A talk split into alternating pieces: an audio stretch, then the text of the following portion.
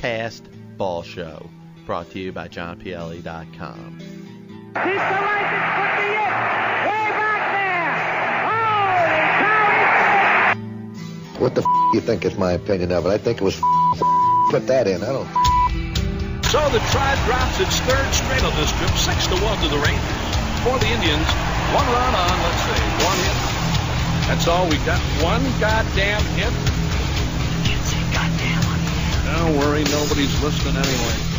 I'm talking about the past, I'm talking about the history, I'm talking about what's great about this game of baseball. There's so much stuff that we can talk about. I would say I wouldn't know, but I would say the reason why they won the past is baseball going is the highest baseball sport that has gone into baseball and from the baseball angle. I'm not going to speak of any other sport. Let me start by telling you this. I have never used steroids, period. Jerry, just remember, it's not a lie if you believe it. Joe Carter with a three-run homer. The winners and still world champions, the Toronto Blue Jays. And this team sucks. Well, the Yankees win. He's out. Yes, Fred is out. Look, at, look at this. Fred is out. And Damon Mann. I'm not in here to argue about other sports. I'm in the baseball business. It's been run cleaner than any baseball business that was ever put out in the hundred years at the present time. Sell the team. Oh, yeah, welcome back. John Pielli, Passball Show, MTR Radio Network. Of course, this is hour two of the program. Feel free to tweet at me at John underscore Pielli. We keep the program interactive throughout the entire duration of the show. Hopefully, you guys enjoyed the interview last hour with Ed Charles. I got another interview coming up with former Major League pitcher Peter Munro, right hand pitcher to pitch for the Astros, and a couple other organizations throughout his career. He talks about his experiences and you know what kind of didn't go right for him. And you know, here's a guy that probably as his life has gone on after baseball, he probably doesn't miss it too much. And you're going to find out in the interview. So hopefully you guys enjoy the spot with Peter Munro coming up in this hour, former Major League right hand pitcher. But before we get into the 31 MLB countdown, we started first hour. We broke down the Astros. And if you're not too familiar with the Astros and the direction they're going in, they're obviously a younger team. And you, know, you got a chance to really see if you listened in the first hour about uh, the positives for the Astros and how they're starting to build themselves gradually to being a contender maybe within the next couple of years, you're going to see some promises and some good signs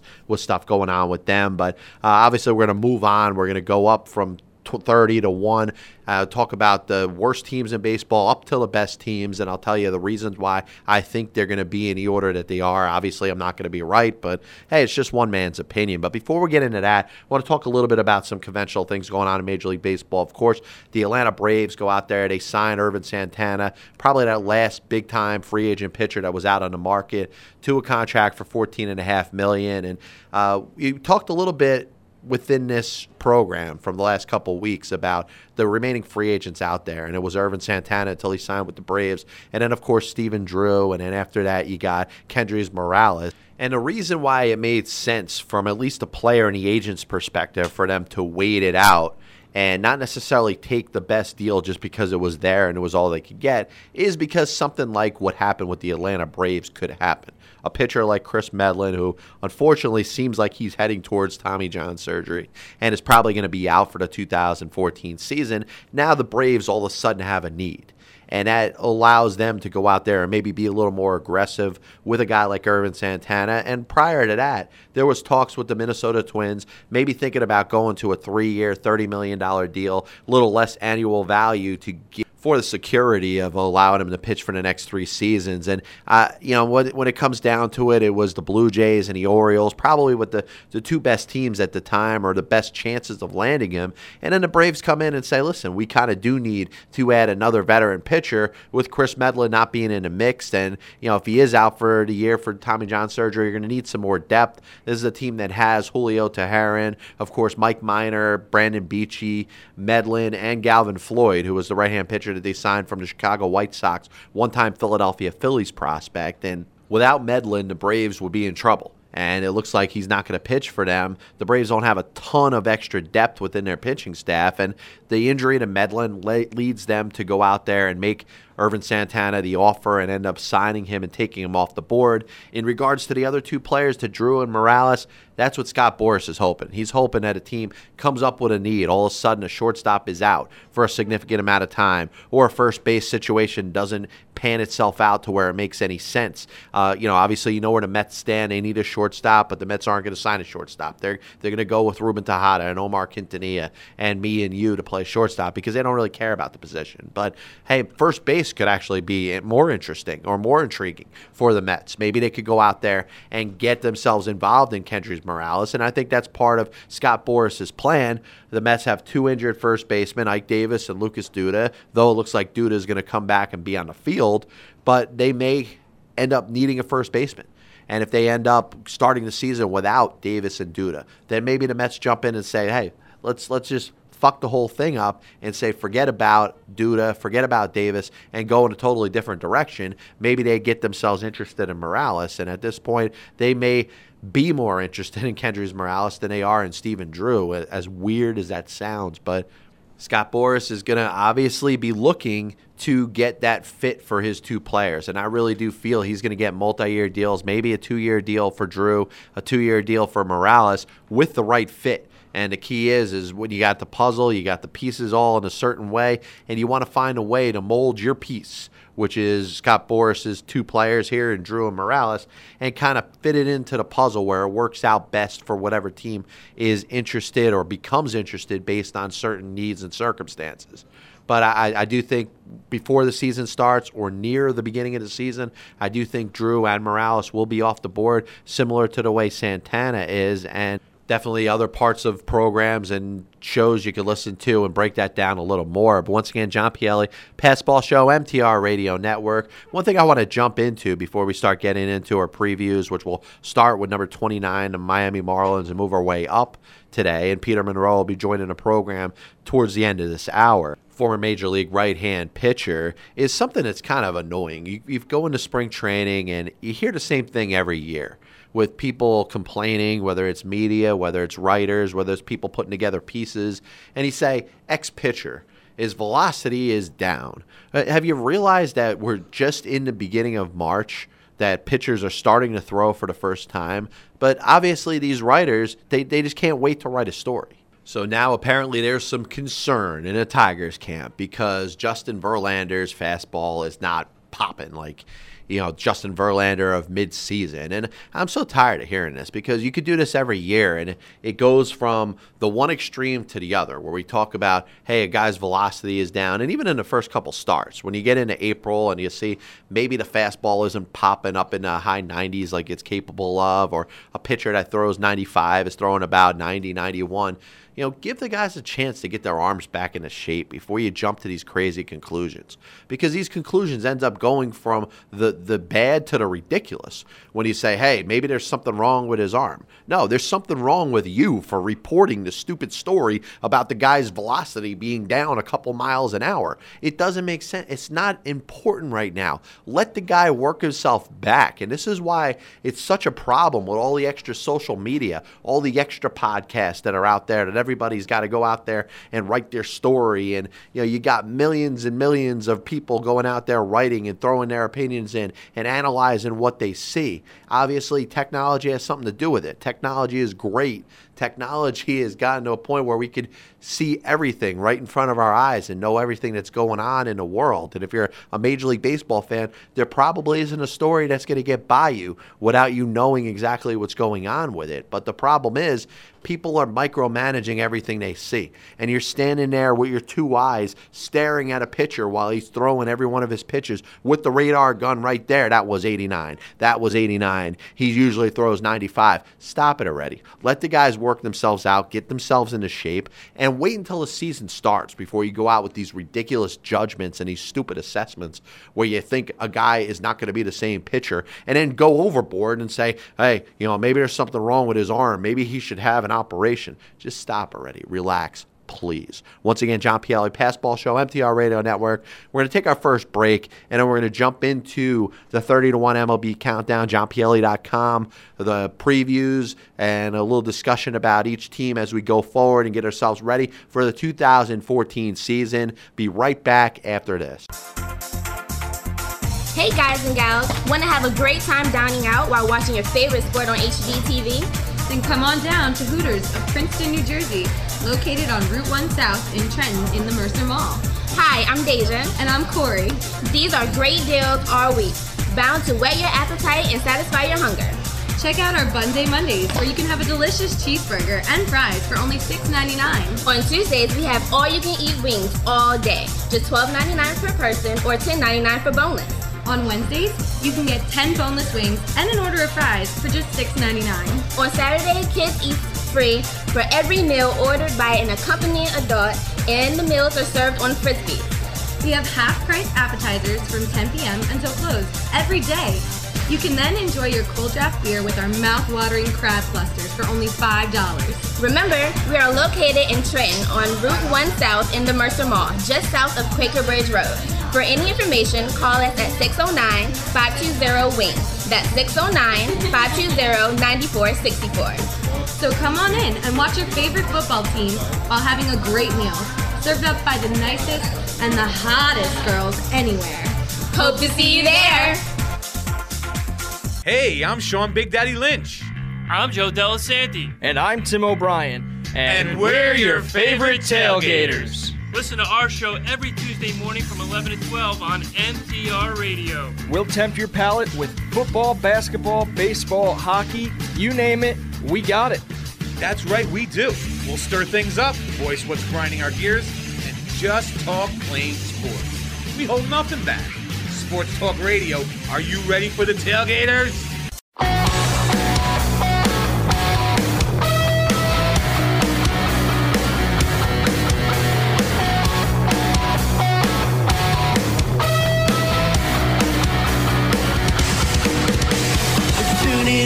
Ellie's basketball show. Hosted by a guy called. I'm tuning into Ellie's basketball show at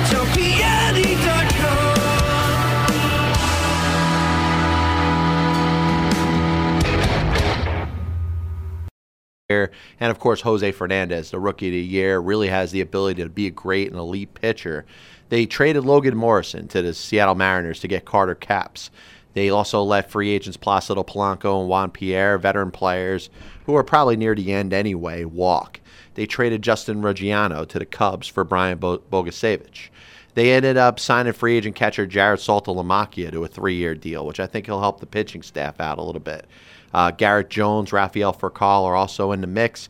Uh, they got some very good young pitching in addition to Fernandez with Henderson Alvarez, Jacob Turner, Tom Koehler, and Alex Sanabia all kind of uh, vying for some spots in a rotation.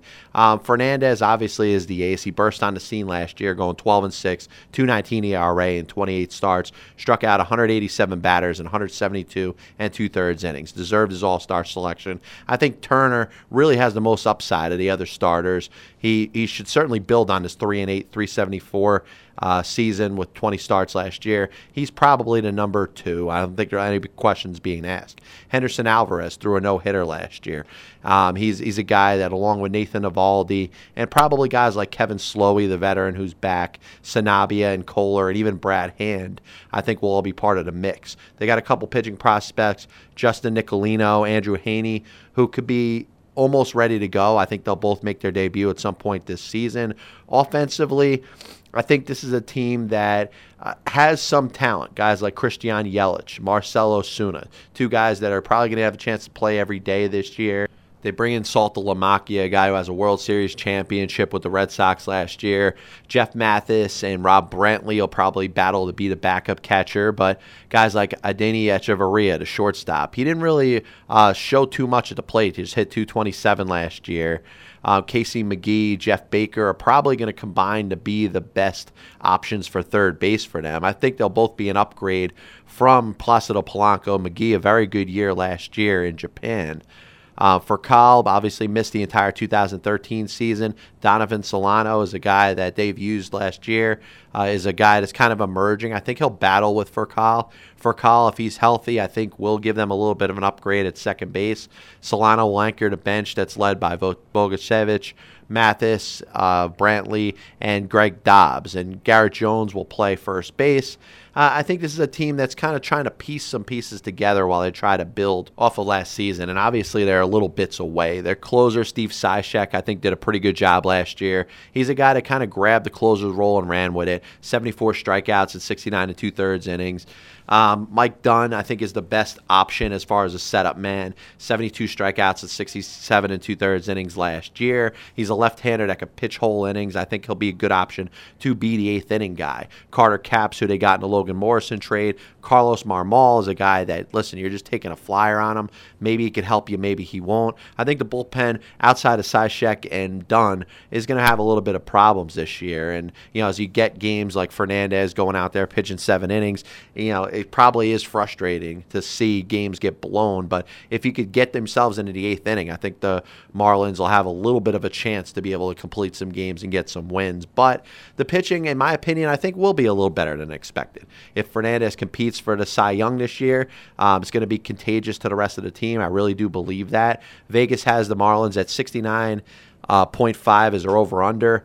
Uh, I would be very surprised if you take the over. I got them going at 60 and 102 two games worse than in 2013, but moving in a positive direction. They had the worst record in the National League last year, and I think they'll likely repeat that. Am I silly with this pick? Nah, I don't really think so. Moving on, once again, John Pielli, Passball Show, MTR Radio Network, 30 to 1 MLB Countdown. This is the whole list of the teams in order from worst record to best record, in my opinion. And after you get 30 and 29 out of the way with the Astros and the Marlins, I think it's pretty much a toss up. I don't think any of these other teams are going to be that much worse than the others, but I'm going to I have to start somewhere. I have to pick a team to be 28, and that to me is going to be the Colorado Rockies. The Rockies has started to get a clue of how to run the organization a little better. They remember a couple years ago they implemented one of the worst pitching staffs in history with their idea, and it had nothing to do with the personnel. They switched to a four-man rotation, gave each starting pitcher a limit of eight, of 75 to 80 pitches, and then they brought in a piggyback pitcher who would generally enter the game in the third or fourth inning couldn't have been a worse idea. And it certainly set the organization back, particularly with the younger pitchers that were involved in trying to get themselves used to facing major league hitters. This offseason, I think it left much to be desired. It was common knowledge that the team intended to trade Dexter Fowler, but they got just Jordan Lyles and Brandon Barnes in return, and I don't think it was a good trade from the Rockies' perspective. They acquired Drew Stubbs from the Indians and they traded right hand pitcher Josh Outman. I don't think that was a bad move, but the, the Rockies, in essence, replaced Fowler with Stubbs. And I think Fowler is a much better player with much more ability to do more things. Stubbs, I think, could play some defense in center, but strikes out way too much. Other moves, they got Brett Anderson from the Athletics, which could be good. They traded Drew Pomeranz, who was one of their top prospects, to get him. Franklin Morales is back in the mix. They traded Jonathan Herrera. To me, that's a move that's neither here nor there. Uh, they signed LaTroy Hawkins, who's probably going to be their closer. Came off of a very solid season, and you know was a three three and two, 13 saves, 2.92 ERA in 72 games at age 40 with the Mets. I think he'll get a chance to close. But Rex Brothers had a phenomenal season last year, two and one with 19 saves, a 1.74 ERA with 10.2 Ks per nine innings pitched. I think he's going to be the closer after things are settled and they figure it out. I think Hawkins will be a very good eighth inning guy. Boone Logan, I thought was a very good signing for them, a left-hander who's going to be a prototypical loogie, allow brothers to maybe be the closer or the eighth inning guy. Uh, Matt Belisle comes back, Wilton Lopez comes back, Adam Ottavino. I really do think they have a very good, the makings of having a very good bullpen. They got guys like Greg, Greg Burke, Nick Masset, and Manuel Corpas who are all going to compete maybe for one or two spots, and I think they could all help out. And I think this is a bullpen that probably will be the biggest strength of this team. I really do. I think they get they have the ability to have a good bullpen and could have a saving grace to make up with some other things that aren't probably looking so bright in the eyes of the Colorado Rockies and their fans. But in regards to their starting rotation, Jhoulys Chacin, Jorge De La Rosa, I think for the first time in a couple years they have a legitimate one and two. Uh, Chacin was 14 and 10 with a 3.47 ERA in 31 starts last year. Uh, De La Rosa was 16 and 6 with a 3.49 ERA in 30 starts, coming back from his injury. I think Anderson could be a very good acquisition, but remember, here's a guy that struggled coming back from his injury last season with Oakland, and I think the Athletics were really looking to move him and maybe have a team try to sell low and think they could get a little more out of him. I think he could beat a number three starter, absolutely, but he's got to earn it. Uh, Tyler Chatwood, Juan Nicasio, uh, perhaps, perhaps even Jordan Lyles, I think, will be in the mix. The key for them is Jonathan Gray, right hand pitcher. They took number two overall in the draft last year, has a ton of talent. Maybe he becomes an option this season, maybe next season, but he's certainly a guy that I think is going to be a very good pitcher for the Colorado Rockies. Uh, Dexter Fowler, of course, remember we traded him. So Carlos Gonzalez becomes the center fielder. I have no doubt that Carlos Gonzalez can be a center fielder, but do you want an off injured outfielder who played in just 110 games last season, playing a position that's going to wear him out and is going to require more strenuous athleticism? I, I don't agree with the move. I really think that Gonzalez is better suited to play left field. I think you allow his bat to kind of do the talking. You know he's going to play good defense. I know he could play center field, but listen, it's going to be a little less strenuous for him playing left field. But listen, that they're the Rockies are going to do what they want. Troy Tulowitzki, their other big star player that they have, is a guy that's been off injured. Uh, you, you know what he could do when he's healthy, but he hasn't played. He's only played 150 games once since 2008. We know what he's capable of. Like I said, he hit 312, 25, 82 in 126 games last year. Michael Cuddyer was probably their best all around player. Uh, he played a full season. He was healthy. He hit 331. He drove in 84 runs. He had an outstanding season last year. But Justin Morneau comes over to play first base. I think that could be a little bit of an upgrade over Todd Helton. Another key to them is what they get out of their third baseman, Nolan Arenado, who won the gold glove last year. He hit 267. He probably has a little more upside. I think you could get a little more out of him. Catcher Wilin Rosario obviously has good numbers for a catcher, but the Rockies don't look at him as a catcher for long.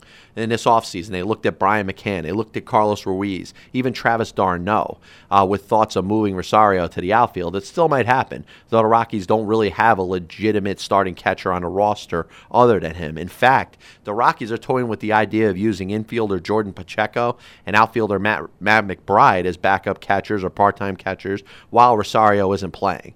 Uh, relax a little bit, though.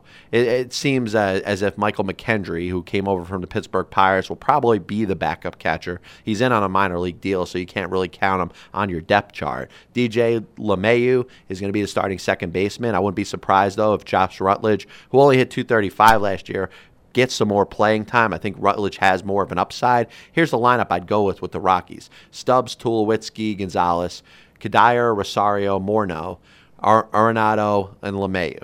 Two through six will be great if everybody can stay healthy. That's a big if. The Rockies went 74 and 88 last season. That was because they got some very good starting pitching by Chacin and De La Rosa. They can improve if the pitching gets better and if the players in the lineup stay healthy. I'm not banking on it. I, I see a step back this season. I could see them going 66 and 96, last place in the NL West. In fact, I think it'll get so bad uh, that some veteran players like Cuddyer and maybe even Tulo or Cargo could get traded.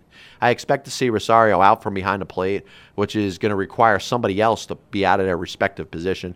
I thought the Vegas over under at 76.5 was a little too high. I'm betting low, definitely. I think there's enough talent that this team can throw it in my face, though. And hopefully, if you're a Colorado Rocky fan and you root for this team, you hope that I'm wrong. Once again, John Pielli Passball Show, MTR Radio Network, 30 to 1 countdown, MLB previews for 2014 Of course, check that out on johnpielli.com. I got the whole list up there, and I'm actually running a little slower than I want to. Eventually, I'm going to get all 30 up there. So if you go on my website, johnpielli.com, check it out. You can read all my respective team previews. But moving from 28, which is the Rockies, to 27, the Minnesota Twins. And I got to be honest, I really looked at the Twins coming into this season as a sleeper with sleeper potential.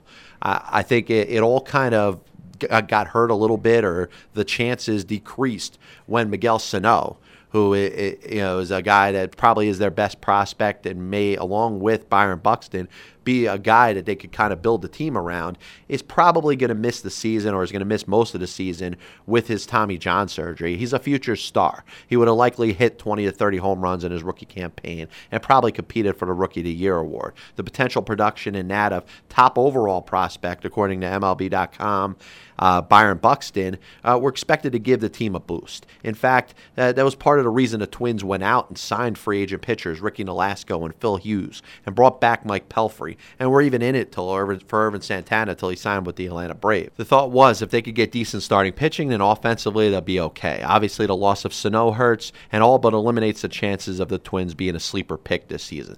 They traded catcher Ryan Doumit to the Braves in exchange for a minor league pitcher. Joe Mauer is moving to first base. I think that should ab- absolutely make him one of the more productive first basemen in all the American League. I'm not kidding. Having a chance to play 150 plus games will allow Mauer to show his hitting prowess. Something that he it was held back because he had to squat down the plate and missed a lot of time due to injury.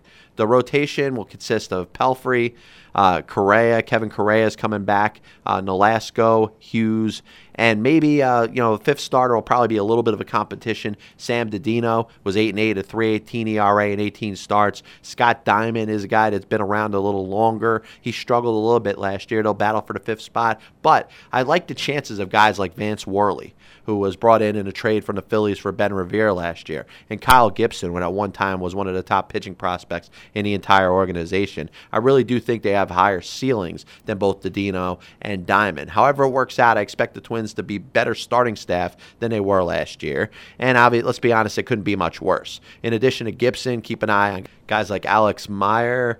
Trevor May, and then 2013 first round draft pick Kohl Stewart.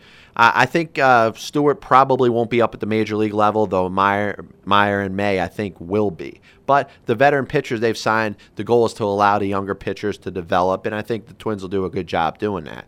They have a very good closer in Glenn Perkins that nobody talks about. 2 0, 36 saves, 230 ERA, 77 Ks in 62 and two thirds innings in 2013. Uh, he, he's going to need some help getting in the ball. Jared Burton is a guy that I thought was overused last season. Uh, his ERA 382 was a little higher than it should have been because he probably got into too many games. Guys like Brian Duensing, Anthony Are going to be uh, probably in the mix. A um, couple interesting options for the Twins in their bullpen. First, Deolis Guerra, who was the pitcher obtained in the in the trade for Johan Santana with the Mets. He has yet to pitch in the majors.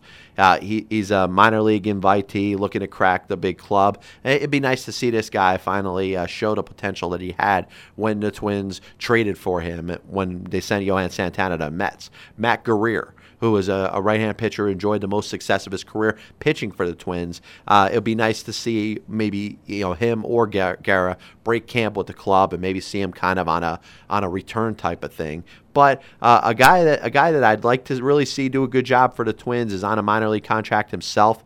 Uh, was Doug Bernier. Doug Bernier was a guest on the Pass Ball show this year. He's 33 years old. Um, I, I, think as an infielder, he's kind of a second baseman, third baseman, could play a little bit of shortstop. I'd like to see him get a job on the bench and kind of help out a little bit. It would nice to see him get uh, maybe uh, be a Jamey Carroll type, and I'm certainly rooting for him. A nice guy, and he's got a you know an organization that he's involved with for his life after baseball, and I think he's going to be fine. But I really like to see him get a chance at the major league level. But offensively, here, here's what I want to look, look at for a second. I, I, I look at the the way the lineup is set up.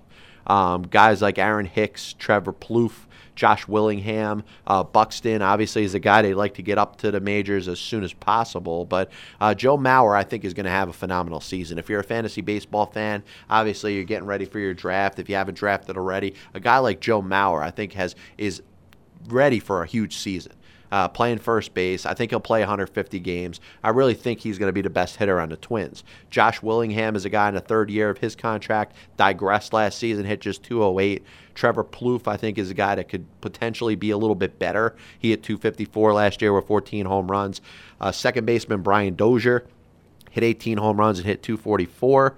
Um, shortstop Pedro Florimon, he's known for his defense. I think he did okay, and I think it's pretty much what they're expecting. A guy like Florimon with Sano out uh, to just go out there and hit around 220 and catch the ball in back of him. Kurt Suzuki, the veteran catcher they brought in to replace Mauer and allow Mauer to move over to first base, hasn't been a starting catcher over the last couple seasons. Chris Herrmann's a young guy who's probably going to get some time behind the plate, is also going to DH. Alex Presley, who they got in a Morneau trade, is going to play center field until Buxton is ready. So I think it's a situation where the Twins got a lot of pieces that they're trying to put together. Uh, guys on the bench, Chris Colabello, Eduardo Escobar, Oswaldo Arcia are going to be guys, are names to look for on the bench, and hopefully Bernier. Like I said, I'm really rooting for him. The Twins finished 2013 with a 66 and 96 record under manager Ron, Ron Gardenhire. I was ready to pick them, like I said, to do a little better until a snow injury. Vegas has got their number at 70. I see an but I can't take the over. My prediction is 67 and 95, last place in the AL Central. Once again, John Pielli Passball Show, MTR Radio Network, 30 to 1 MLB countdown, the previews.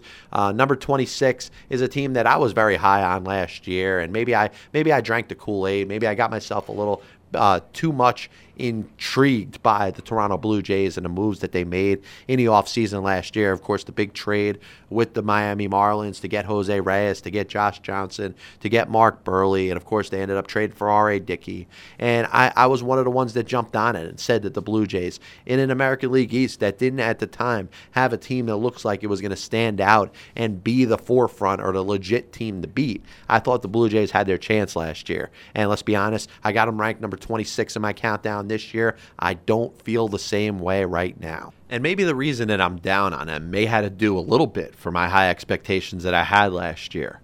Eh, it's pro- it's possible, but I'm trying to point out what went wrong with them, and the expectations had a lot to do with it, of course. But mainly the starting pitching was an absolute disaster. And Jose Reyes, who got off to a very good start, ends up being out with the freak injury, misses two months. And after the Reyes injury, the Jays can never get themselves back in the, in the AL East. And it was a disappointing season.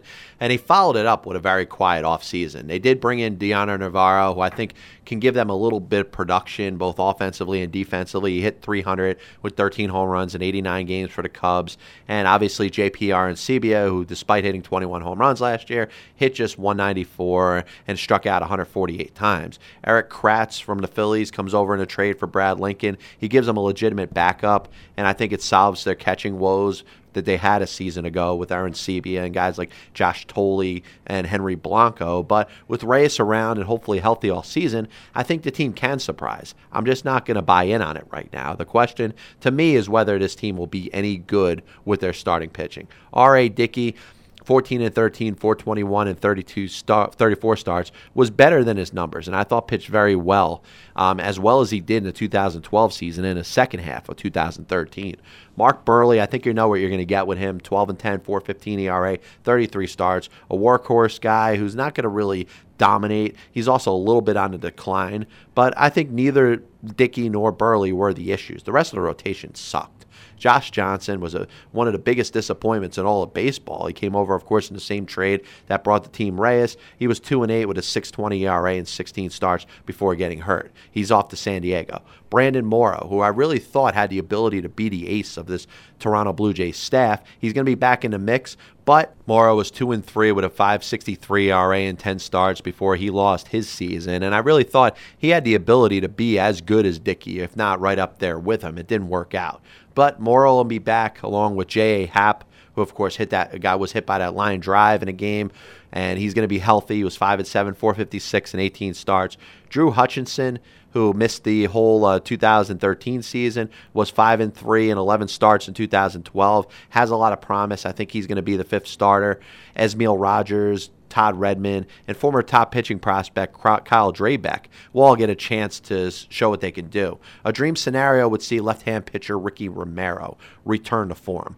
Of the nicer guy in the game deserves a return to where he was in 2009 to 2011, where he won 42 games over that time span. Also, keep an eye on top pitching prospect Aaron Sanchez, who may be up by season's end. I think the Blue Jays, similar to the Rockies, I think have the making to be a, have a very good bullpen. Casey Janssen, another closer that's very underrated, uh, 256 ERA with 34 saves. Uh, Sergio Santos, who was hurt last year, was acquired from the Texas Rangers, uh, pitched very well in the 29 games he was there. He's going to anchor the eighth inning. The Blue Jays bullpen last year had two All Stars and their names were not Casey Janssen or Sergio Santos. Steve Delabar, a right hand pitcher who didn't have as good of a second half as he did the first half, and left hander Brett Cecil, who was a top starting prospect years ago before his injuries. They both made the All Star team. I think the depth continues with Dustin McGowan uh, coming off his injury and making a stand last year in the bullpen. Left hander Aaron Loup, right hander Neil Wagner, and I think Rogers will be a, a factor as well. I think this is going to be a very good bullpen, and I think could be up, put up there with any bullpen in the American League East and maybe the American League. Reyes, in my opinion, Jose Reyes stole just 15 bases, and he got off to a very good start before getting hurt. Uh, Brett Lawrie is going to come back. Hopefully, he could stay healthy. Hopefully, Melky Cabrera could stay healthy. And the same can be said about Jose Bautista, Colby Rasmus, Edwin Encarnacion, and Adam Lind were the two guys that stayed healthy last year and both produced very well. And obviously, you look at the way the lineup could be if these guys are healthy with Reyes, Rasmus, Bautista, Encarnacion, Lind. Dioner Navarro, Lawrie, Melky Cabrera, and second baseman Ryan Goins. I think this could be a very good lineup. The question is, are they going to be able to stay healthy? Injuries destroyed the Toronto Blue Jays last year. It's tough to expect the same group of players that were hurt last year to be healthy all season. Morrow and Happ can make the team forget about their starting pitching woes they had last season. They just need to be on the mound and pitching well. I, I just don't expect health to fall out of the sky. Vegas has them at 79.5, which is about where they should be predicted to be. I'm taking the under. I'm going 72 and 90, last place in the American League East. And if I'm correct, it likely means that John Gibbons, the manager, does probably doesn't make it through the season. If you're a Blue Jays fan, listen to this. I was wrong last year when I picked the Blue Jays to win the division. Maybe I'm just as wrong this season when I picked them to finish in a basement. They're going to be in last place in the American League East. Mark my words, but you never know. If I'm wrong, it means it's going to be a good year for the Toronto Blue Jays. Once again, John Pielli, Passball Show, MTR Radio Network. We're going to take a break. We'll be right back with former Major League right hand pitcher Peter Munro, who pitched with the Blue Jays and the Astros, made it to the postseason in 2005. And we'll hear a little bit about his stories, his trials, his tribulations right back after this. Five, five, four, four, three, three, two, one. You're listening to MTR Radio. We have ignition. Strap in. You're about to listen to the hottest sounds on MTR Radio. And you're listening to MTR Radio, a flippin' out radio production. And you've got it. Hot, hot, hot, hot, hot. Blaze, blazing the steel. Bring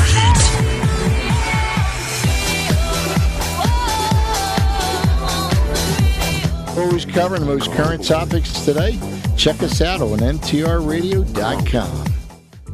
We'll offer packages to advertise on our website and on MTR Radio.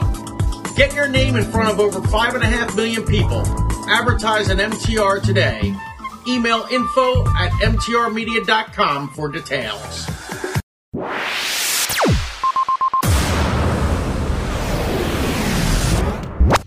This is Lady E, one of the many broadcasters at MTR Radio. If you're listening to MTRRadio.com, fantastic. Que bueno. But if you want to take us with you, we have an app for your smartphone that lets you listen to us 24 7. Just go to Google Play on your Android device or the iPhone App Store and download our app, MTR Radio.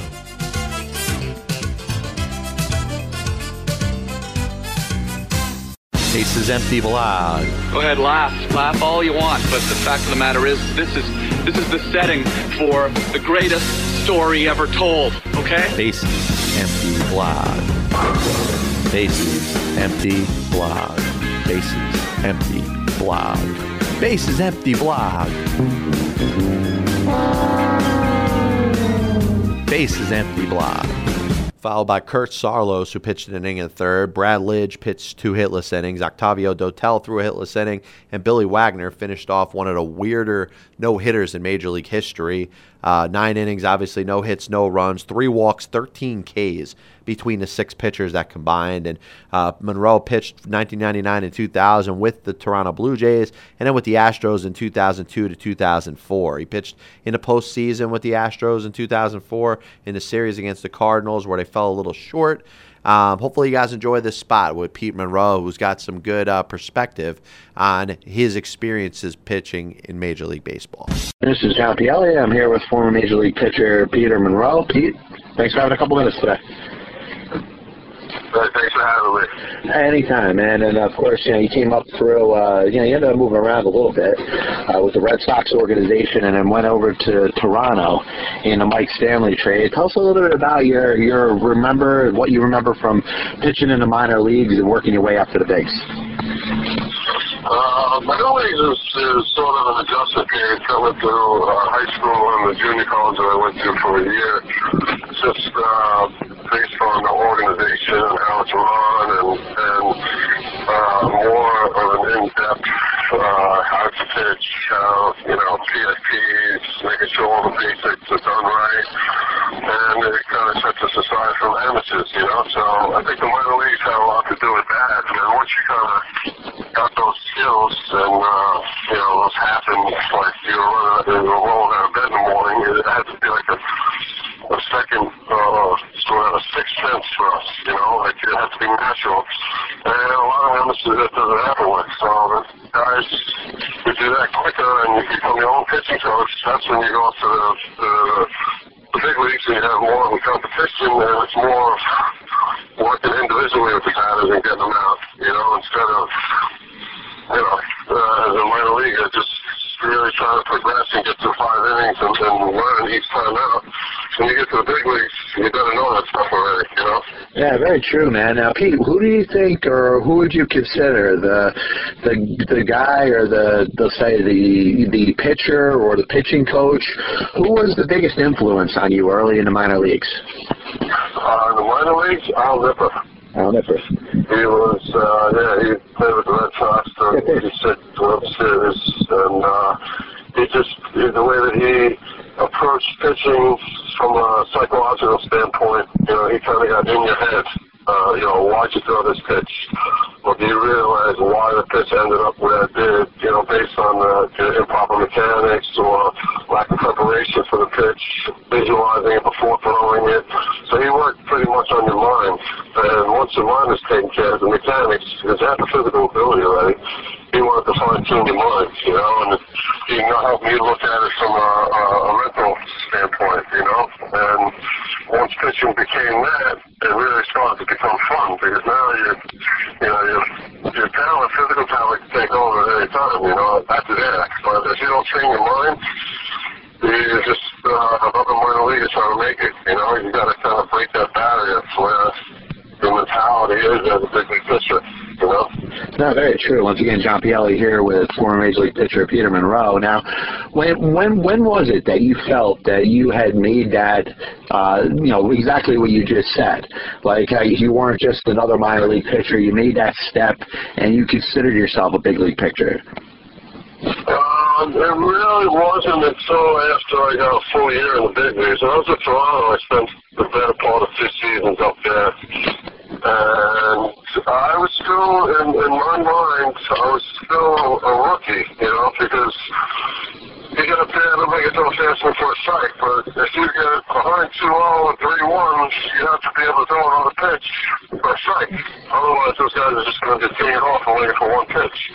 So I, when you're in the minor leagues, you can get away with that stuff. And that's when the mental part starts to have to take place. You know, what, what hitters are expecting what pitch at a certain time, uh, what point in the game it is, if it's a third time through the lineup, these guys you have to remember. That's what I mean with the mental standpoint is you have to remember how you faced them the first two times. You know, uh, at some point it's even better to give up an early base hit with two outs, you know, and, and attack him the third. You know, like you don't want to attack him the same way as you do in the first inning as you do in the sixth inning, because it's the third time they're facing you, so they've seen everything you got. Now it becomes a mental game.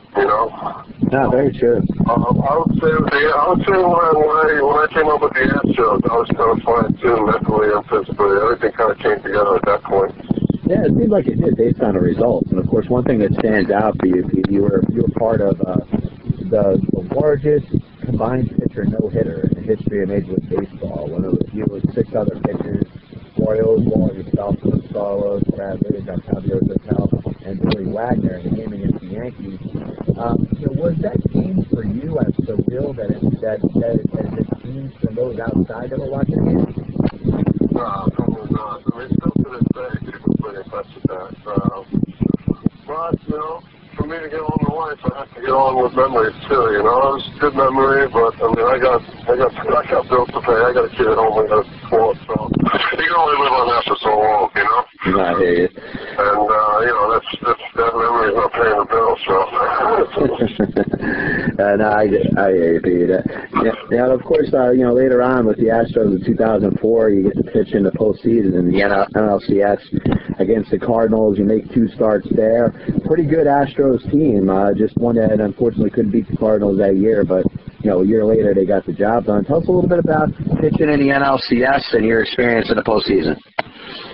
Uh, that was pretty cool. I mean, um, you know, because uh, I knew I was getting the game. I knew I was getting game two. Game six was still under question, all depending on how I did in game two or how Roger felt. But um, that, that was that was pretty memorable. I mean, just the adrenaline rush beforehand. I know it was in St. Louis. It was raining and it was like upper 30s, and I was just completely sweating. Adrenaline just takes over and and uh, but that's the tricky part because that's when you got to start to control yourself. You know, you don't want to get too amped up. When you be up in the zone, or it'll be a long first inning. You know, so um, that was definitely memorable. That's that's something that I'll remember. Probably more than a no hitter. You know. No, very true. And I tell you, that Astros team was pretty good. And you know, what a lot of people don't realize, it's a couple couple breaks in that series, and you know, maybe it goes the other way. Uh, did you still? Uh, yeah, yeah, absolutely. Dude. That's that's a, that was that was a big part of the series. Yeah, covering the double play, and that uh, I think it was Game Seven. Ausmus hit a ball into the gap. I remember clearly because I was in the bullpen. Ausmus hit a ball into the gap, and Edmonds made an amazing play where he just stretched out as far as he could, and he robbed the double. So um, that that was definitely the killer for us. I think that saved the run or two, and, and I don't know, we might have lost by one. And once again, John Pielli here with Peter Munro, former Major League pitcher at the Blue Jays and the Astros. Now, after the 2004 season, tell us a little bit about you know your experience going back into spring training and stuff, and uh, you know what what ends up being the last part of your career. Uh, well, actually, after the 2004 season, I was arbitration eligible. So um, the Astros made an offer. We ended up coming out to an agreement. I went to spring training